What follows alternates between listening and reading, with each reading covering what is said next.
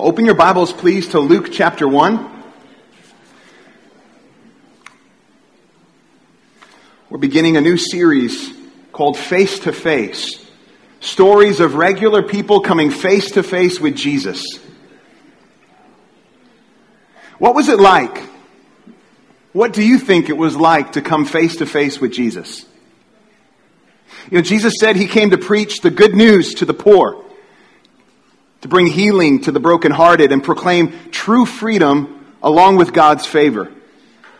And he frequently offended religious leaders of the day, deciding to eat with or enter the lives of people who were hurting or poor or unloved or broken and rejected.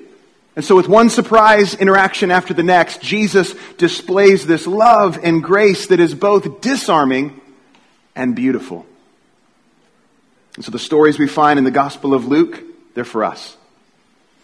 As we encounter Jesus through these stories, we too will come face to face with Jesus. We're looking at chapter 1 this morning.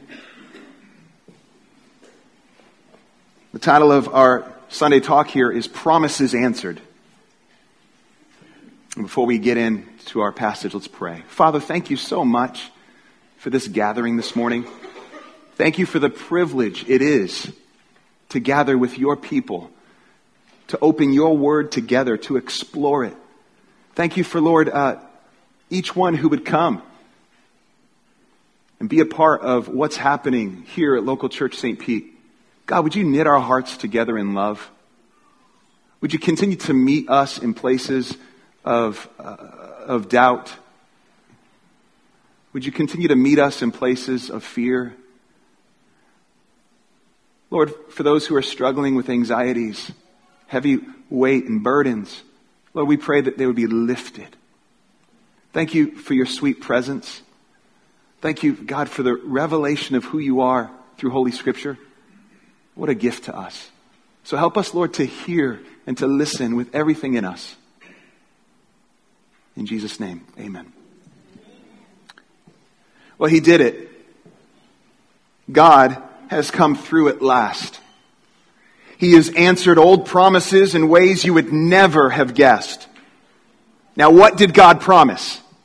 And what do two birth announcements have to do with God answering his promises? In Luke chapter 1, we're invited into a world where longings and fears, they look a lot like our own. And where promises answered give way to joy and hope. The Gospel of Luke is one of four accounts that the Bible presents of Jesus' life and ministry. We've got Matthew, Mark, Luke, and John. And it's believed that Luke, who was a missionary companion to the Apostle Paul and a physician, he wrote this account. And Luke was a non-Jew. He was a Gentile. And his account has this strong emphasis on the fact that Jesus came to save the lost, including every kind of marginalized person. Those who would have been considered outside the boundary lines drawn up by the established religious system of the day. That's who Jesus came for. And we're told from the start how the author, how Luke did this, and what the author desired to accomplish. Let's read Luke chapter 1, beginning in verse 1. Inasmuch as many have undertaken to compile a narrative of the things that have been accomplished among us, just as those who have, who from the beginning were eyewitnesses and ministers of the word have delivered them to us, it seemed good to me also, having followed all things closely for some time past, to write an orderly account for you, most excellent Theophilus, that you may have certainty concerning the things you have been taught. And we'll pause there. He's writing in a formal style. His introduction is very formal. His opening remarks sound a lot like the writings of historians of the time. It's a classical form meant to communicate that this has all been done with thorough research and literary skill. And along with that thorough research and literary skill is this strong desire for the reader to know the truth. And so Luke has set out to provide this comprehensive and orderly account of Jesus. This is actually part one of a two part series that Luke wrote. Luke, and Acts. If you remember, we explored the book of Acts, the Acts of Jesus through the church. We explored that uh, in a series uh, before this one. But Luke wrote the Gospel of Luke and Acts. And he's presenting this to Theophilus. He took time to gather eyewitness accounts. He undoubtedly gleaned from the Gospel of Mark, which was an earlier account of Jesus' ministry. And he puts it all together for this man named Theophilus. Is this guy a new Christian? He seems to be a man with authority and some, some kind of social standing and status. Maybe he's got a governmental position. He refers to Theophilus as most excellent. So did Theophilus financially back this project of writing this gospel account? We don't know. We do know that Theophilus was taught the truths of Christianity and that Luke had this great desire in his heart for him. It's really clear what Luke's desire is. He says that you may have certainty. He's saying, Theophilus, I, I want you to have certainty. It's why I've compiled all this. It's why I've, I've gone to eyewitnesses. It's why I've taken the time to write this out, that you might have certainty concerning the things you've been taught. So, Theophilus, you've been taught these things, but let me give you more. Let me give you something that will just give you certainty. I love that. As I was reading this passage and thinking about you, I thought, I want you to have certainty. I want increased certainty. And we can have that as we, we read the Gospel of Luke. Now, maybe you feel cold and numb, even indifferent to the things of, of, of Christ. Maybe you once pressed in. You had this, this time where you were devoted to the Lord in the past, and, and now you're kind of, you're flirting with it again, and you're kind of in and out, and you're not sure if you want to give it all the time that you gave it before, and you feel a bit cold, maybe disillusioned, maybe you've been hurt. Maybe you're discovering that you haven't been spending time actually in God's Word. You realize this is God's chosen means. This is God's chosen means to reveal Himself to us. So we don't have to wonder, God, what do you like? Actually, He's revealed Himself in His Word. And I've heard one author say we need to warm ourselves by, by the fire of God's Word. I love that.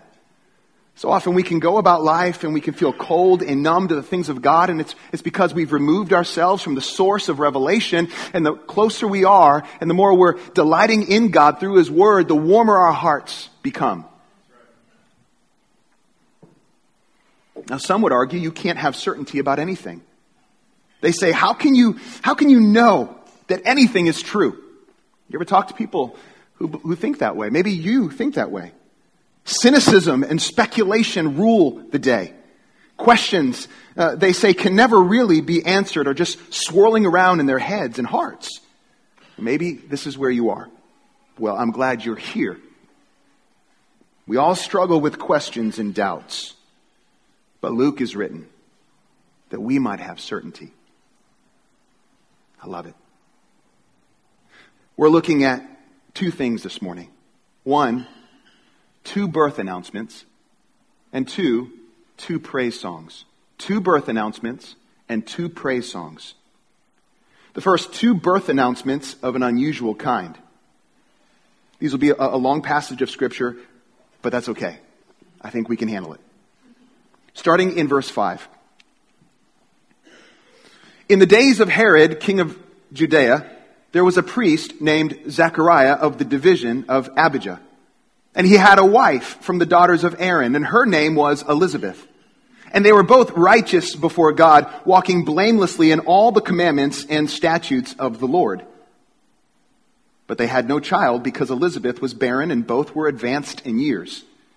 Now, while he was serving as priest before God when his division was on duty according to the custom of the priesthood, he was chosen by lot to enter the temple of the Lord and burn incense. And the whole multitude of the people were praying outside at the hour of incense. And there appeared to him an angel of the Lord standing on the right side of the altar of incense. And Zechariah was troubled when he saw him, and fear fell upon him. But the angel said to him, Do not be afraid, Zechariah, for your prayer has been heard, and your wife Elizabeth will bear you a son, and you shall call his name John.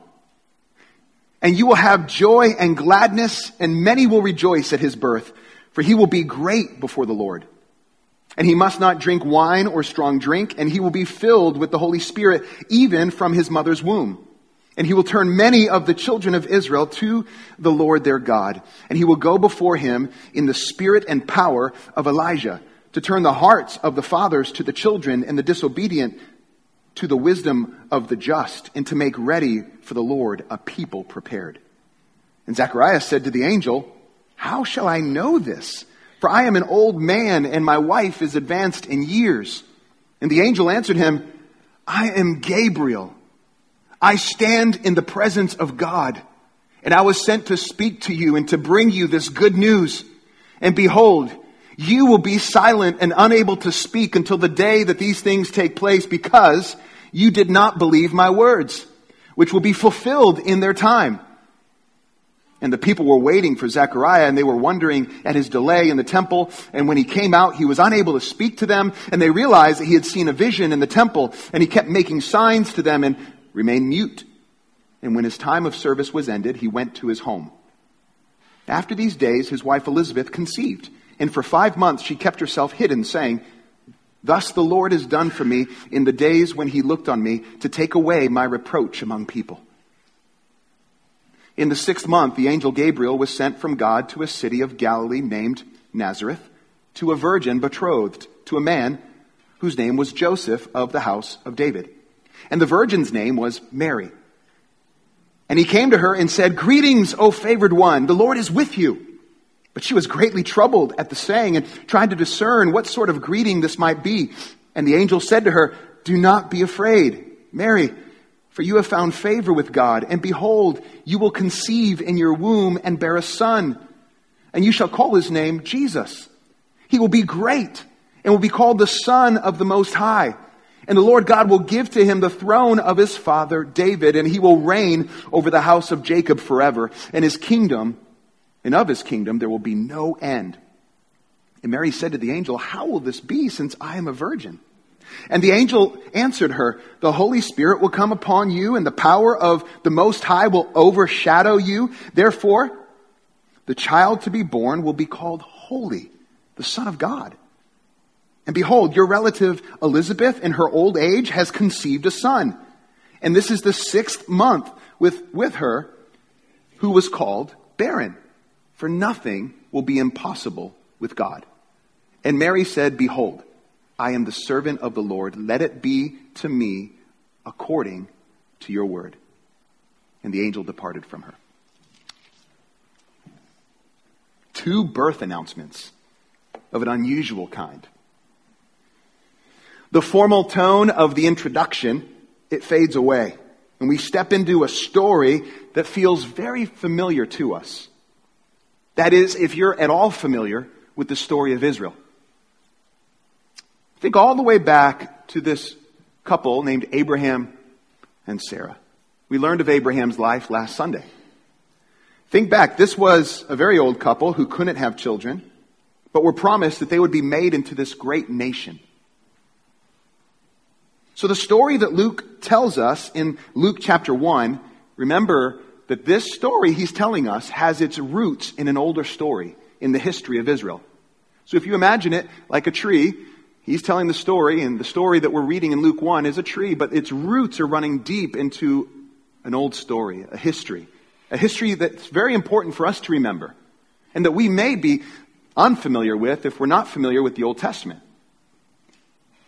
Israel a people called to faith, delivered out of adversity and strife, who fell into rebellion time and time again, who were called to follow after the one true God, the creator God, and live for him. Overrun, a people overrun by oppression and darkness, corruption and heartache. They were experiencing some of that oppression in the day of Zechariah and Elizabeth, ruled by Rome, under the oppression of Rome, wanting to get out from under that political pressure. Now, there was more strife than just the, the pressure of Rome of that day.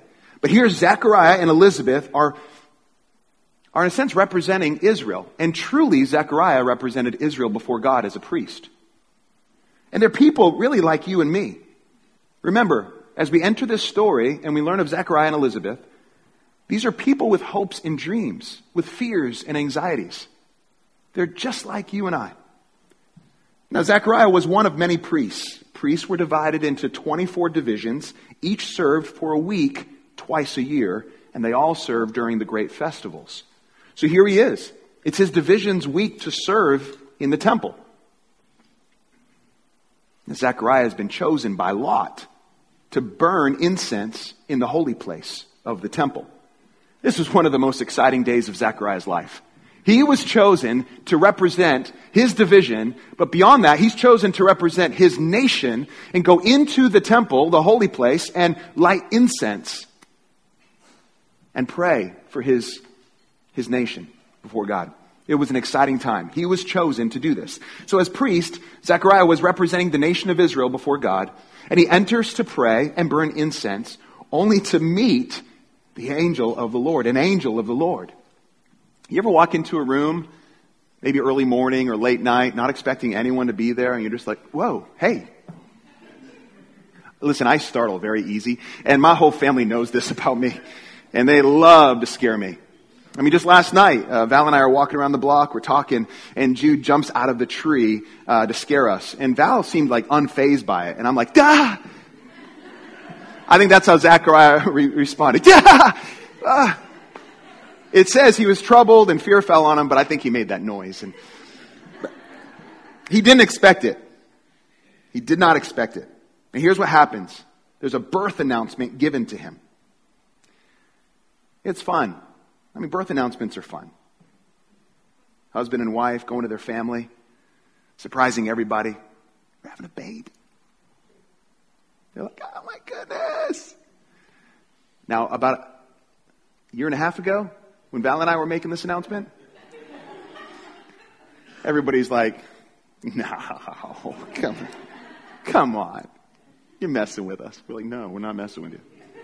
We are not messing with you we're having another baby. And I remember when we, when we said, uh, we, we had Jude and Shay, my two oldest, sit down when we announced that we were having a baby, and I wanted to get this on, on, uh, on record. So I had my phone out, and they're like, why are you videotaping? Why are you recording us? Like, it's a family meeting. I just want to remember it. I'm like, okay. But their responses were the best. They, it was the last thing they were expecting to hear.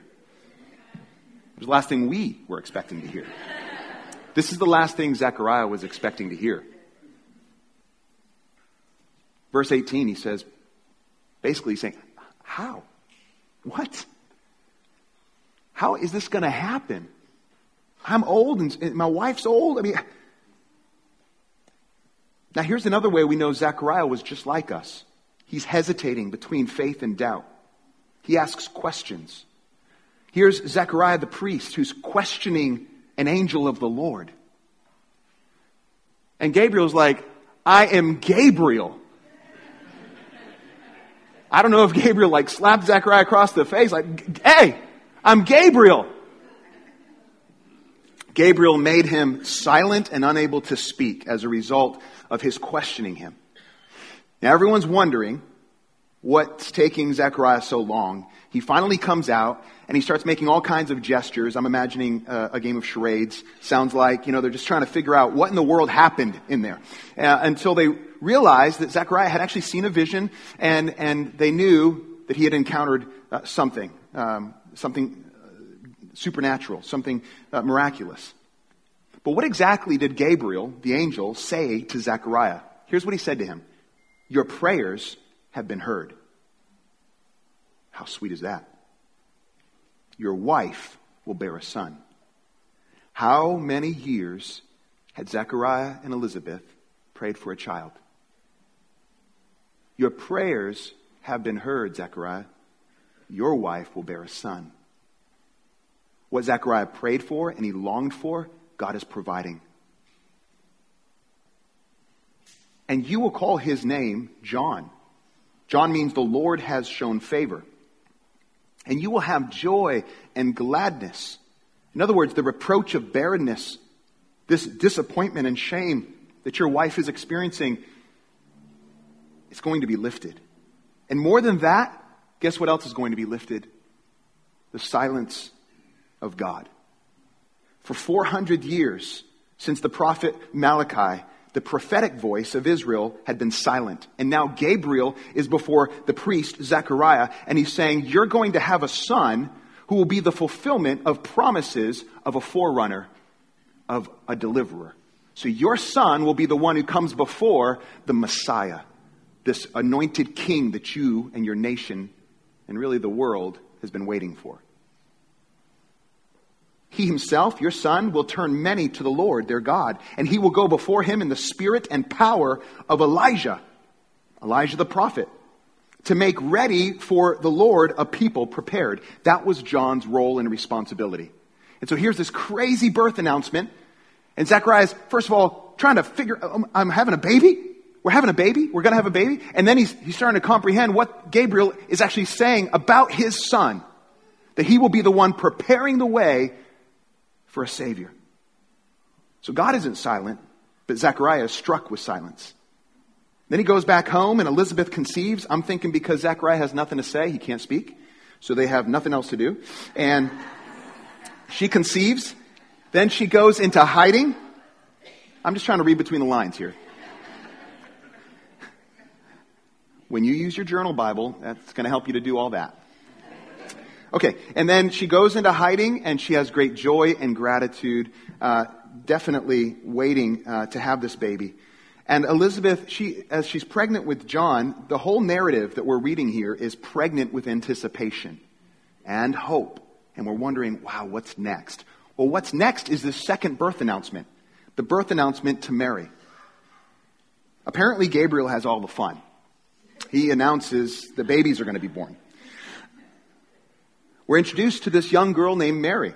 She's engaged to Joseph of the house of David, which is important because chapter 1 in Luke is, is all about fulfillment, God meeting his promises. Promises specifically to provide a king in the line of David for the nation of Israel, for the world. And we'll talk about why that's important, but here we, we see that Joseph is of the line of David. And this angel, angel Gabriel appears to Mary and, and there's really nothing extraordinary about Mary, at least not yet. And this was the last thing that Mary expected to encounter and to hear. Now, why? Because Mary is engaged. And marriage, back in the New Testament time, was this two stage process. I don't know if you've ever thought of it and wondered why they, they had to get this formal divorce if they were only engaged. But marriage was a two stage process. You had engagement and you have the wedding. Engagement, though, was this legally binding contract. It was a formal agreement made before witnesses. Now, uh, the girl, the woman, would still stay with her family. Oftentimes, she was very young. She'd stay with her family as the man worked and continued to save, and as they got ready for the, the wedding. But they, there was this formal agreement made. And they, they would not have sexual relations during that time. And, but that, that could only be broken with this formal divorce. They were committed to one another legally. But the angel comes and he says, Favored one, the Lord is with you. And she's greatly troubled. Greatly troubled. I mean, she knew how things worked. She's thinking, I'm a virgin. How's this going to unfold? He says, The power of the Most High will overshadow you. In other words, Gabriel's saying, What's about to happen to you is a supernatural thing. This is miraculous. And something that will help you understand and really embrace this. You, you know your relative? You know your older relative, Elizabeth, who was barren? She's pregnant too. John, before he's even born, is already proving to be an encouragement and a sign for Mary and Jesus. Then Gabriel drops verse 37. This line from a familiar story in Genesis 18. What does Gabriel say in verse 37? He says, For nothing will be impossible with God. It's something that was told to Abraham and to Sarah as well. Nothing is impossible with God. Why is Gabriel leaning on this old story? Because promises are being met. God is doing what he has promised to do at last. At last. What God promised to Abraham and Israel is finally taking place. And Mary responds in verse 38 with, Okay, I'm the Lord's. I believe you and I want this. She responded with humble obedience. Now, what did Gabriel say about her son? His name will be Jesus. Now, Jesus means Yahweh or the Lord saves. And Yahweh is this, this, the name of, uh, of God, which means he who is. So his name reveals his presence. So the God who is present, oh, guess what? The God, the true God of all who's present, the Lord, he saves. And he will be called the Son of the Most High, given the throne of his father David. This is what the angel's saying. He will reign over Jacob, whose name was turned to Israel. He will reign over Israel forever. No end to his kingdom. And so here, Gabriel's announcing this, this amazing news to Mary, eh, who's the roots of what he's saying running straight to the promises given to Abraham, to Jacob, and to David. So these promises were the foundation of Israel's hopes and dreams of what God would do for them. And it's all coming to pass now in a way they just didn't expect. So there's two birth announcements of an unusual kind. One would prepare the way for the other. And now the mothers to be are waiting like every mother before and after them. They gotta wait. you got nine months. While they're waiting, Mary visits Elizabeth and John leaps in Elizabeth's womb. And Elizabeth says of this, John is leaping for joy. So this is a joy-filled visit between Mary and Elizabeth, their relatives. They're celebrating. I imagine their eyes are just filled with joyful tears of what God is doing in and through them. Lots of laughter, lots of wonder. And here's what Elizabeth says to Mary. You, my lady, are royalty. I mean, it's about what she says. You are royalty. How is it that the mother of my Lord, my master, should, should come to me? You believed God would fulfill what he spoke to you. Mary, you are blessed. And that leads to some songs of praise. We looked at two birth announcements. Now we're going to look at two songs of praise. First, Mary's song of praise. It celebrates what God has done. We have to read it. Verse 46. And Mary said, My soul magnifies the Lord, and my spirit rejoices in God my Savior, for he has looked on the humble estate of his servant. For behold, from now on, all generations will call me blessed. For he who is mighty has done great things for me, and holy is his name. And his mercy is for those who fear him from generation to generation. He has shown strength with his arm. He has scattered the proud in the thoughts of their hearts. He has brought down the mighty from their thrones and exalted those of humble estate. He has filled the hungry with good things and the rich he has sent away empty. He has helped his servant Israel in remembrance of his mercy as he spoke to our fathers, to Abraham and to his offspring forever. And Mary remained with her about three months and returned to her home. Mary's song is a song of celebration of what God has done. Now, much of her song is inspired by another song found in 1 Samuel uh, chapter 2. Hannah. If you remember the story of Hannah, who again couldn't have children, was blessed by God, and then she dedicated her child, whose name was Samuel, to the temple. Samuel would go on to be the prophet who anointed King David as king. Oh. There's history behind this. It's rooted in something. She says, He who is mighty has done great things for me. And then she rattles off this list of he has moments. He has done this. He has done that. She is so certain of what God has promised to her, and she proclaims it as already accomplished. There's this great faith that just wells up in her of God's provision and faithfulness and character. Oh, he has intervened. He's intervened the way Gabriel announced, and this is in keeping with his character, and she's celebrating it. And now, then we see Zechariah's song of praise, which celebrates what God has done and will do. Let's read about that. Verse 57. Now the time came for Elizabeth to give birth, and she bore a son. And her neighbors and relatives all heard that the, uh, that the Lord had shown great mercy to her, and they rejoiced with her. And on the eighth day, they came to circumcise the child, and they would have called him Zechariah after his father, but his mother answered, No, he shall be called John. And they said to her, none of your relatives is called by this name. And they made signs to his father, inquiring what he wanted him to be called. And he asked for a writing tablet and wrote, His name is John. And they all wondered, and immediately his mouth was opened and his tongue loosed. And he spoke, blessing God. And fear came on all their neighbors, and all these things were talked about through all the hill country of Judea, and all who heard them laid them up in their hearts, saying, What then will this child be? For the hand of the Lord was with him. And here's what Zechariah did after his tongue was loosed he sang.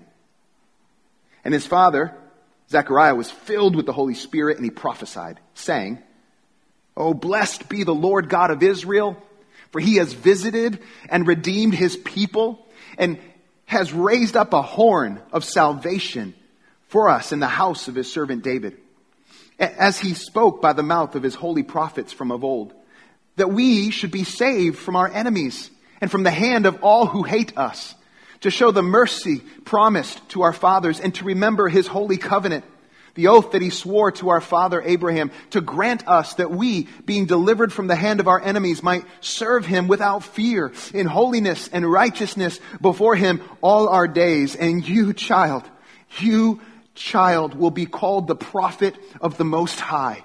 For you will go before the Lord to prepare his way to give knowledge of salvation to his people in the forgiveness of their sins because of the tender mercy of our God, where, whereby the sunrise shall visit us from on high to give light to those who sit in darkness and in the shadow of death to guide our feet into the way of peace. John is born. Everyone's celebrating, as they should, just like they would for you if you had a child. There's a party atmosphere here. And they assume his name is going to be Zechariah like his dad. And Elizabeth's like, no, it's John. And they signal Zechariah about this. He writes it out and immediately he can speak and hear. When you experience the birth of a child, what happens?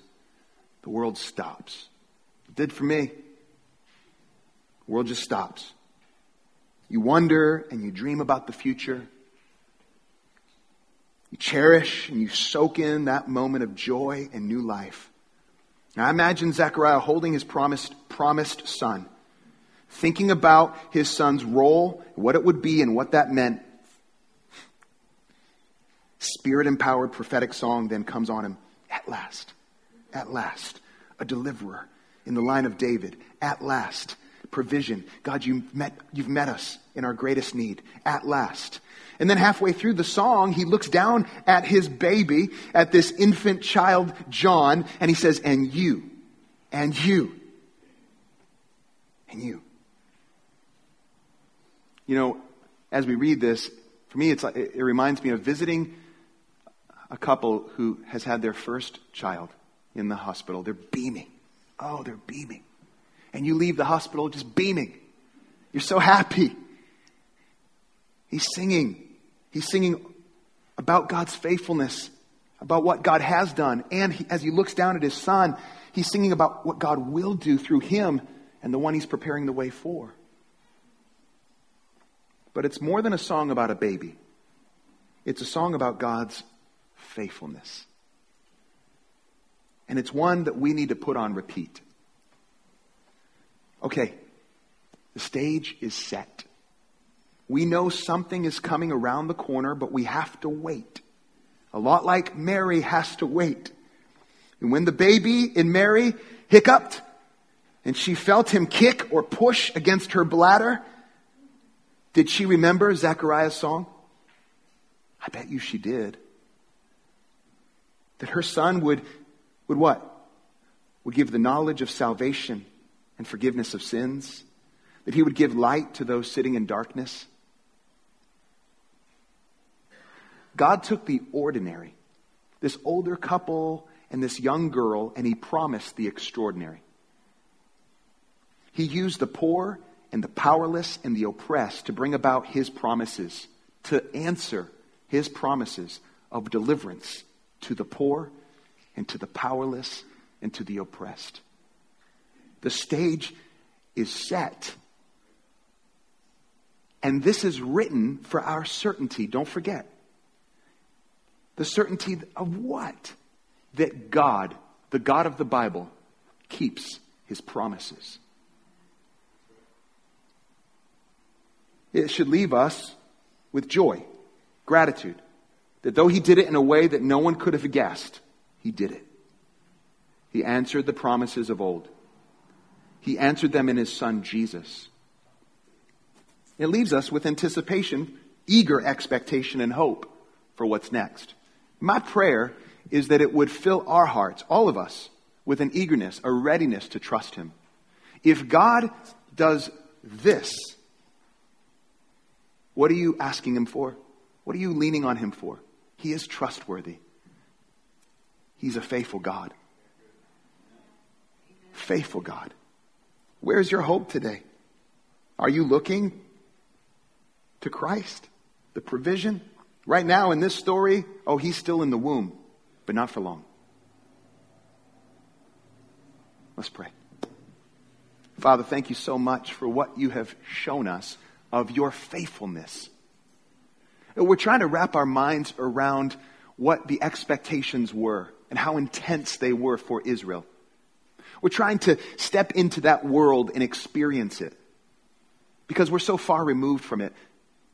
But God, thank you that as we read of these promises that you've met, as we read of prophecies fulfilled, as we read of the birth of John and the coming announcement and the, the future birth of Jesus, Lord, all these things are rattling around in our heads and our hearts. And I just pray, God, that you would build in our hearts faith, joy, hope, rest in you, the living God.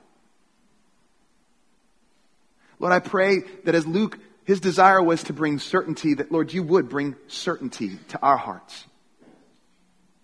We love you and we thank you for the way you have delivered. We thank you for the way you've provided forgiveness of sins in your Son.